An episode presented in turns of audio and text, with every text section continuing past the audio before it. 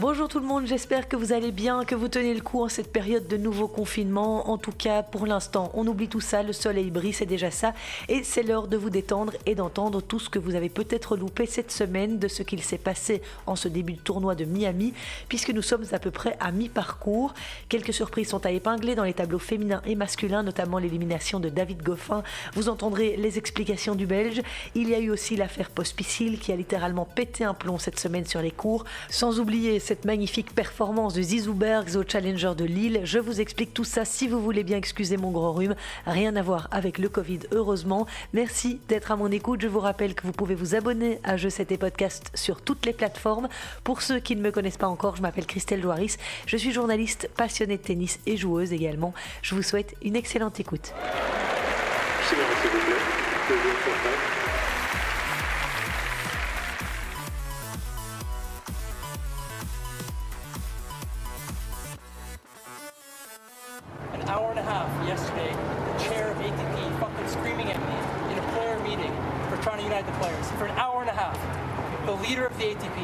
Get him out here. What do we have to do with that? Uh... C'est l'affaire qui a secoué l'Open de Miami cette semaine, le pétage de plomb de Vasek Pospisil, 67e joueur mondial. Alors ça s'est passé mercredi, le Canadien était sur le cours numéro 1, opposé à l'Américain Mackenzie McDonald. Nous sommes en fin de première manche, Pospisil semble sur les nerfs, il ne joue pas bien du tout, est mené et après avoir raté un point, il tape d'abord dans une balle hors du cours de frustration avant d'exploser une raquette sur le sol. Oh, the first... Well, this is unbelievable.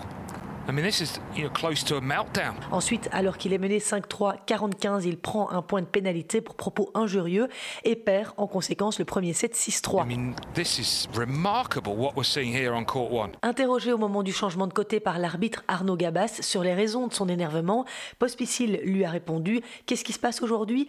Hier, pendant une heure et demie, le président de l'ATP m'a crié dessus lors d'une réunion de joueurs pour avoir essayé d'unir les joueurs. Pendant une heure et demie, le patron de l'ATP, faites-le sortir d'ici, du cul. Pourquoi est-ce que je supporterais cela?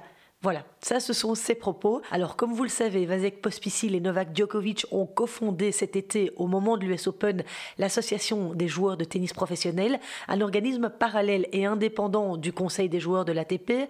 Djokovic et Pospisil ont réussi à réunir autour d'eux une cinquantaine de joueurs, mais n'ont pas reçu l'adhésion de grosses pointures du circuit comme Federer ou Nadal. Alors en novembre, dans un podcast du site tennis.com, Pospisil avait expliqué que l'objectif du PTPA était de faire en sorte que les joueurs soient représentés d'une manière appropriée. Avec cette organisation, nous avons réellement la capacité d'influencer les décisions majeures qui sont prises et qui affectent nos moyens de subsistance. Voilà ce qu'il avait expliqué en son temps. Et apparemment, mardi soir, des discussions assez houleuses ont eu lieu en ce qui concerne le gel des classements qui ne satisfait pas certains joueurs. Les dotations des joueurs ont aussi été mises sur la table parce qu'elles ont drastiquement chuté ces derniers mois. D'ailleurs, à ce propos, John Isner, qui est membre du PTPA, a pointé du doigt le fait que les joueurs s'interrogeait sur la baisse de ces dotations dans les tournois, dont le Masters 1000 de Miami, dont le prize money est passé de 1,35 million de dollars pour les vainqueurs en simple à un peu plus de 300 000 dollars cette année. Bref, Vasek Pospisil s'est quand même excusé sur Twitter quelques heures après avoir laissé éclater sa colère sur le cours contre le patron du circuit ATP, Andrea Godenzi. Voilà ce qu'il a écrit. Je tiens à m'excuser sincèrement pour mon comportement. J'ai manqué de respect au jeu que j'aime et j'en suis sincèrement désolé. J'ai été profondément troublé lors d'une réunion entre les joueurs et les dirigeants de l'ATP hier soir et j'ai sous-estimé le poids de ces émotions jusqu'à ce que j'entre sur le cours aujourd'hui. Encore une fois, je suis désolé pour mon comportement et pour le langage que j'ai utilisé. Et pour finir, évidemment, le Canadien déboussolé a assez logiquement perdu ce match en 3-7. Et pour revenir sur l'aspect plus sportif des choses, je vous rappelle donc que ce Masters 1000 de Miami compte un gros tableau de 128 joueurs, comme en Grand Chelem, que Daniel Medvedev en est la tête de série numéro 1 Titi passe numéro 2. Federer, Djokovic, Nadal ne sont pas présents en Floride. J'avais évoqué les raisons dans mon podcast la semaine passée. Donc c'est un tableau relativement ouvert. Et donc l'adversaire au premier tour de Vasek Pospisil, Mackenzie McDonald, a été éliminé au tour d'après par son compatriote John Isner. L'Américain de 35 ans, vainqueur de ce tournoi de Miami en 2018 et finaliste en 2019, s'est montré très solide et a claqué 16 aces pour venir à bout du jeune Canadien Félix Auger-Aliassime en deux manches conclues à chaque fois tie-break 7-6 7-6. Alors pour l'instant, quelques têtes de série sont déjà tombées et celle qui nous intéresse évidemment, c'est David Goffin. Il était tête de série numéro 8 à Miami et a été battu d'entrée à la surprise générale par l'Australien James Duckworth, 104e à l'ATP. Écoutez la réaction du Belge lors de la conférence de presse d'après-match. C'était pas, c'était pas bon, c'était pas bon match. Euh, j'ai très mal commencé, puis je me suis tendu. Euh, puis avec la chaleur, je bougeais pas, je...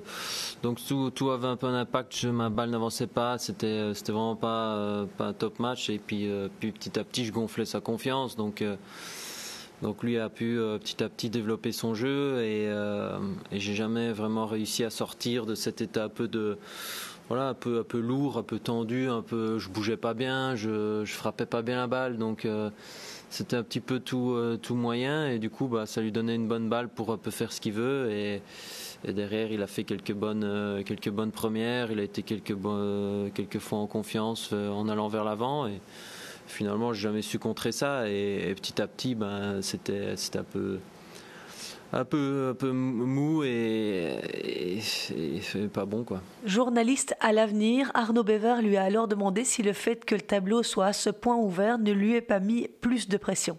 Non, parce que chaque, euh, chaque tour est difficile. C'est même pas euh, un excès de confiance, parce que l'entraînement, ça, ça se passait très bien. Et euh, je dire en match, ouais, peut-être qu'avec la tension, ça m'a un peu tendu et du coup j'ai pris un peu mon adversaire de haut et euh, pensant que j'allais euh, imposer mon jeu euh, plus facilement qu'aujourd'hui et, au contraire c'est lui qui l'a fait. Oui, depuis sa victoire au tournoi de Montpellier le 28 février, le Liégeois de 30 ans est à la peine. Il n'a gagné que deux matchs en quatre tournois, un à Rotterdam et un à Doha, et vient d'être sorti d'entrée à Dubaï et à Miami. Donc, il est maintenant de retour en Europe pour préparer sa tournée sur terre battue. Si tout va bien, je devrais avoir David Goffin comme invité dans un de mes prochains podcasts, en tout cas avant sa saison sur terre battue.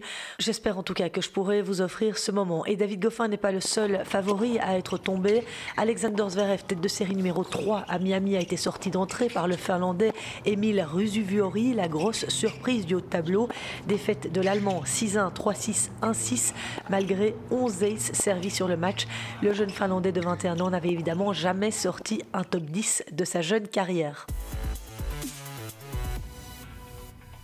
Une autre tête de série éliminée dans le tableau, c'est l'américain Rayleigh Opelka sorti par l'australien Popirine, récent vainqueur du tournoi de Singapour et tombeur de Goffin au premier tour de l'Open d'Australie. Et Popirine a causé bien du souci à Daniel Medvedev dimanche soir. Je ne sais pas si vous avez vu les images, mais c'était incroyable. Le match était d'une telle intensité que durant tout le troisième set, Medvedev a souffert de crampes. Le russe ne tenait pratiquement plus debout, mais a néanmoins réussi à gagner ses deux derniers jeux de service par je ne sais pas quel miracle. Il s'est imposé 7-6, 6-7, 6 une heure après s'être procuré ses premières balles de match dans le deuxième set.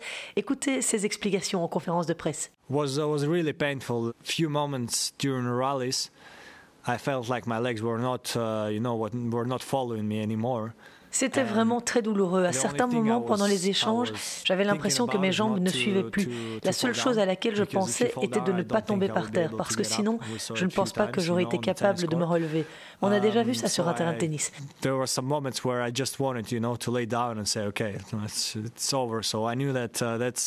Il y a bien eu des moments où je voulais uh, juste m'allonger et dire uh, OK, c'est fini, uh, mais je n'aurais pas pu. Cela aurait été inacceptable. Le pire moment, c'était à 4-3, break d'avance premier point du jeu. Je ne sais pas ce qu'il s'est passé, mais je n'ai probablement jamais ressenti ça dans ma vie, peut-être deux fois ou trois fois. Et là, mon service, qui a été plutôt terrible tout au long du match, m'a véritablement sauvé. Uh, Merci à lui. I would say maybe even terrible during the match, saved me in the end. So thanks a lot to my serve. Et le prochain adversaire de Daniel Medvedev sera Frances Tiafo, l'Américain qui a sorti au premier tour Dan Evans en 3-7. C'est d'ailleurs l'adversaire le plus haut classé que Frances Tiafo ait battu cette année, puisque le Britannique est 29e, avant de sortir Lajovic 1-6-7-5-6-3.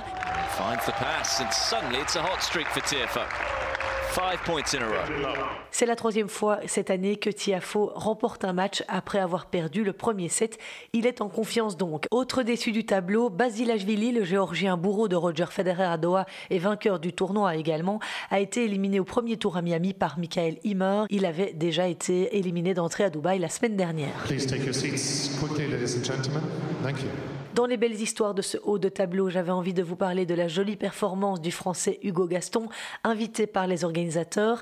Le jeune homme de 20 ans, 162e à l'ATP, a sorti l'allemand Dominique Köpfer, 54e joueur mondial et récent demi-finaliste à Acapulco. Victoire nette en plus pour le français 6-1, 6-4. Bon, évidemment, il a été battu au tour d'après par Yannick Sinor, 6-2, 6-2, mais sa semaine est réussie, Hugo, et ça me fait vraiment plaisir. L'autre français engagé dans ce haut de tableau, Pierre Hugerbert, a lui aussi été sorti au second second tour par Félix Auger Aliassim 6-4-6-4. Le Canadien qui, je vous le disais tout de suite, a été sorti par John Isner. Et puis cette performance incroyable a épinglé celle du Taïwanais Yen Sun Lu, 37 ans. Il a battu Sam Querrey 6-3, 6-4 alors qu'il n'avait plus gagné un match, tenez-vous bien, depuis septembre 2017, soit 3 ans, 5 mois et 21 jours. Ce Taïwanais a été 33e joueur mondial en 2010, mais il est classé aujourd'hui au-delà de la millième place. Voilà qui méritait bien une petite mise en exergue. Dans le bas de tableau, que vous dire? Eh bien qu'Andrei Roublev et Stefanos Tsitsipas ont réussi leur entrée en matière dans ce Masters 1000, tout comme Aslan Karatsev, que Sébastien Corda confirme sa forme de ce début de saison, finaliste à Delray Beach, vainqueur du Challenger de Quimper, tombeur de Joe Tsonga à Montpellier, le fils de Piotr Korda a sorti Radu Albot au premier tour sans se faire breaker une seule fois de la partie. Ensuite, il a éliminé Fabio Fonini en 3-7 avec un solide pourcentage de première balle, 76%. Sébastien Etienne Corda poursuit ainsi son incroyable ascension. Lui qui était 242e début 2020, il sera 82e dès ce lundi. Le Canadien Denis Chapovalov a dû batailler plus de 3 heures avant de venir à bout du Bélarus Ilya Ivashka 6-7, 6-4, 6-4. Il jouera Urcax au prochain tour. Une surprise aussi à souligner, c'est la défaite d'Alex Deminor face au modeste Colombien Galan, 113e au rang ATP, défaite de l'Australien, tête de série numéro 15 en 3-7. Côté tricolore, Jérémy Chardy a malheureusement perdu au premier tour, étonnamment hein, en vue de son début de saison fulgurant, défaite en 3-7 contre l'Américain Denis Koudla, dernier joueur accepté dans ce tournoi, 118e mondial. Défaite de Chardy 3-6, 6-3, 6-4. Désillusion au premier tour également pour Benoît Paire face au nouveau membre du top 100, Lorenzo Musetti, sur un double 6-3. Le Français s'est encore fait remarquer en levant les bras au ciel après la balle de match en faveur de l'Italien. Une seule victoire face à Nicolas Jarry à Cordoba, c'est le bilan de Benoît Paire depuis le début de cette saison 2021. Une attitude désinvolte qui s'est poursuivie face à la presse selon des propos recueillis par le journal L'équipe. Le Français a réagi de manière ironique. J'ai super bien joué contre un très bon joueur. Je sens très bien la balle. C'est très positif. Je suis très content de mon niveau de jeu et content de ce que j'ai produit sur le cours. Je vais m'appuyer sur ce match. J'étais très calme avec une mentalité très bonne. Je me suis accroché jusqu'à la fin. Il n'est pas encore tout à fait sorti de l'auberge, Benoît Père. Hugo Humbert, lui, jouera Milos Raonic ce lundi pour une place en huitième de finale et Adrian Manarino jouera Diego Schwartzmann après avoir battu Kekmanovic, 41e joueur mondial. Belle performance du Français, le Croate qui est coaché depuis peu par David Nalbandian. Et oui, l'Argentin de retour aux affaires huit ans après avoir tiré sa révérence. Au rayon des mauvaises nouvelles de ce tournoi de Miami, eh bien Andy Murray, qui avait été invité par les organisateurs et qu'on se réjouissait vraiment de revoir affronter les meilleurs, a été contraint de déclarer forfait en raison d'une blessure à l'aine. Autre blessé, le jeune Sud-Africain Lloyd Harris, coaché en partie par Xavier Malice. Il a dû se retirer suite à des douleurs au poignet droit. Le finaliste de Dubaï la semaine passée n'a donc pas pu affronter le numéro 12 mondial, Roberto Bautista Agut, l'Espagnol qui est en huitième après avoir battu Yann Struff en 3-7. Du côté du tableau féminin, dans lequel figurent 13 vainqueurs d'un tournoi du Grand Chelem, tout se passe pour le mieux pour Elise Mertens. La Belge est en huitième de finale dans le bas de tableau après avoir sorti Cathy Boulter au premier tour. Je vous glisse un petit potin au passage. La Britannique de 24 ans, très jolie fille, est la petite amie d'Alex Deminor. L'Australien a annoncé la nouvelle il y a deux semaines à travers un post Insta où il pose avec sa petite amie. Visiblement, elle a réussi à le convaincre de raser sa moustache. Ça, c'est une excellente nouvelle pour tout le monde. Allez, revenons aux choses sérieuses. La prochaine adversaire d'Elise Mertens, ce sera Naomi Osaka, numéro 2 mondial, qui a passé un dimanche tranquille, puisqu'elle s'est qualifiée pour les huitièmes de finale sans jouer. Son adversaire serbe, Nina Stojanovic, a déclaré forfait à cause d'une blessure à la cuisse droite. C'est la première fois que la japonaise atteint ce stade de la compétition en Floride pour sa cinquième participation.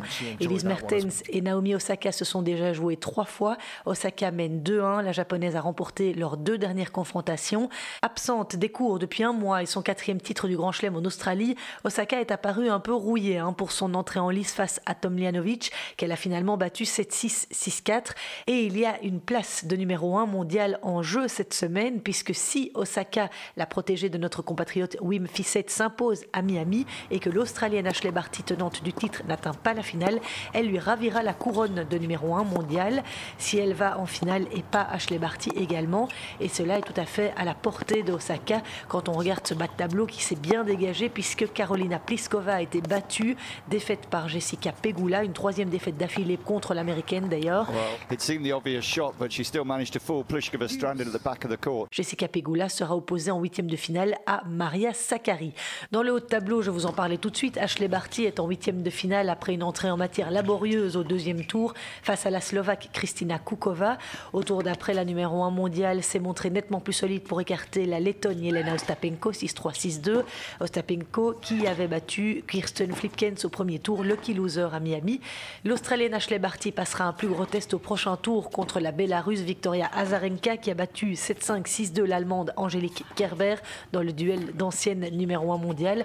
Ashley Barty, dont la partie de tableau s'est aussi dégagée avec le forfait de Simona Alep. La Roumaine souffre de l'épaule droite et a dû renoncer à affronter la Lettonne Sevastova. Dans le haut de tableau, l'Ukrainienne Elina Svitolina s'est qualifiée aux dépens de la Russe Ekaterina Alexandrova, tout comme la Bélarusse Arina Sabalenka face à Kudermetova 7-6-6-4.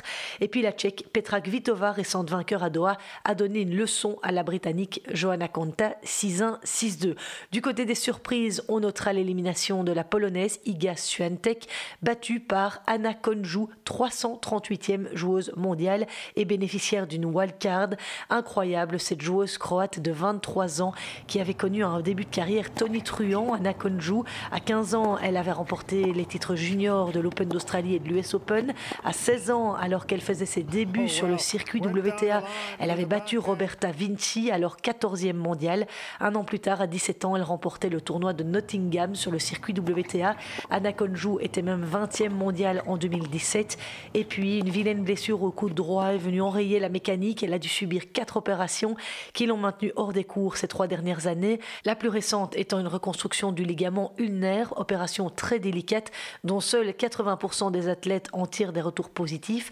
Anna Konju a donc dû repasser par la case tournoi ITF l'année dernière, il y a encore quelques mois, et puis cette saison, la voilà de retour dans la cour des grands, elle qui avait gagné par forfait contre Isaline Bonaventure à Dubaï au début du mois. Dans ce tournoi de Miami, elle s'est payé le scalp de Madison Keys, de Katerina Siniakova et puis d'Iga Swiatek. Tout ça devrait lui permettre de grimper de 97 places pour remonter à la 240e place mondiale. Une autre joueuse à qui a mis souris, c'est Sloane Stephens, qui n'avait plus gagné un match depuis 176 jours. Elle a battu la Française issue des qualifs Océane Dodin avant de buter sur Amanda Anisimova, elle-même battue au troisième tour en 3-7 par la Canadienne Andrescu, qu'on est content de revoir de retour après une année 2020 totalement blanche suite à une blessure persistante. L'autre joueuse en forme du moment, c'est Soribes Tormo, 58e joueuse mondiale.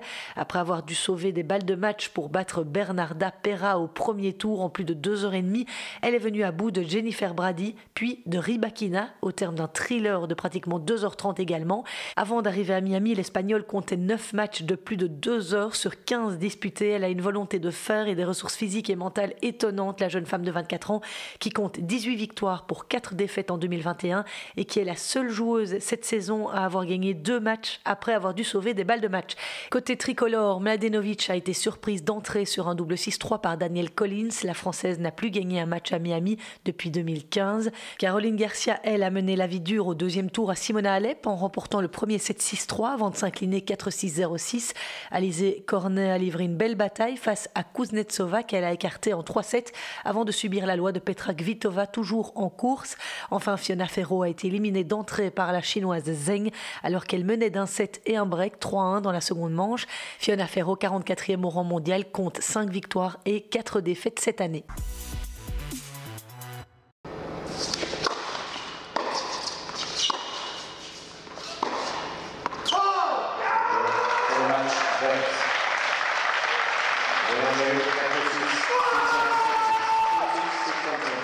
Victoire belge importante à épingler sur le circuit Challenger, division 2 du tennis masculin, Zizou Bergs a une nouvelle fois impressionné. Le jeune homme de 21 ans s'est imposé au Challenger de Lille après s'être extirpé des qualifications. Ce dimanche, en finale, le Limbourgeois, classé 329e à l'ATP, a battu la tête de série numéro 1 du tournoi, Grégoire Barrère, 117e mondial. Une victoire par le plus petit écart, 4-6, 6-1 7-6, 7-5 au tie-break. Zizou Bergs a donc enchaîné 7 victoires cette semaine et dans le tableau final, il a chaque fois gagné contre beaucoup mieux classés que lui. Déjà vainqueur à Saint-Pétersbourg il y a moins d'un mois après s'être extirpé des qualifs, le Belge a donc réitéré son exploit. Lundi, au prochain classement ATP, Zizou Bergs occupera le ranking le plus haut de sa jeune carrière. Il figure à la 262e place. Je vous rappelle qu'il était l'invité de mon podcast au mois d'octobre après avoir fait une très belle performance à Anvers. Je vous invite à aller le réécouter. Dans les infos en bref, la Tchèque Barbara Strikova est enceinte. Elle l'a annoncé sur son compte Twitter ce vendredi. La joueuse de 35 ans avait déclaré il y a quelques mois que 2020 était sans doute sa dernière année sur le circuit professionnel parce qu'elle planifiait de participer au JO de Tokyo. Le Covid a évidemment changé la donne. Strikova compte deux titres en simple et 30 titres en double sur le circuit WTA. En 2019, à 33 ans, elle avait disputé sa toute première demi-finale à Wimbledon. C'était face à Serena Williams. Et suite à cette annonce de la Tchèque, la partenaire de double de Strikova, chez Sue, 35 ans, cherchait une nouvelle acolyte. Eh bien, c'est Elise Mertens qui jouera avec la Taïwanaise en double, puisque Sabalenka a récemment annoncé vouloir se concentrer sur sa carrière en simple. Elles joueront notamment les tournois de Madrid et de Rome, ainsi que les tournois du Grand Chelem. Chez Sue, quart de finaliste en simple du dernier Open d'Australie, a notamment remporté Wimbledon avec Strikova en 2019. Voilà, il est temps pour moi de refermer ce podcast. Merci à tous de l'avoir suivi. Je vais profiter de ce générique, tiens, pour remercier mes plus fidèles auditeurs qui n'ont pas manqué un seul numéro depuis plus d'un an. Je pense à Audrey, Christine, les deux Nathalie, Geoffroy, et puis mon papa, bien sûr. Il y en a bien d'autres, je ne manquerai pas de les citer. Voilà, si vous aussi vous m'êtes fidèle, n'hésitez pas à me le faire savoir par message. Je cette podcast gmail.com ou sur mes réseaux sociaux. Passez une excellente semaine si vous avez l'occasion de regarder un peu le tournoi de Miami sur Eurosport notamment. On débriefe tout ça lundi prochain. Ciao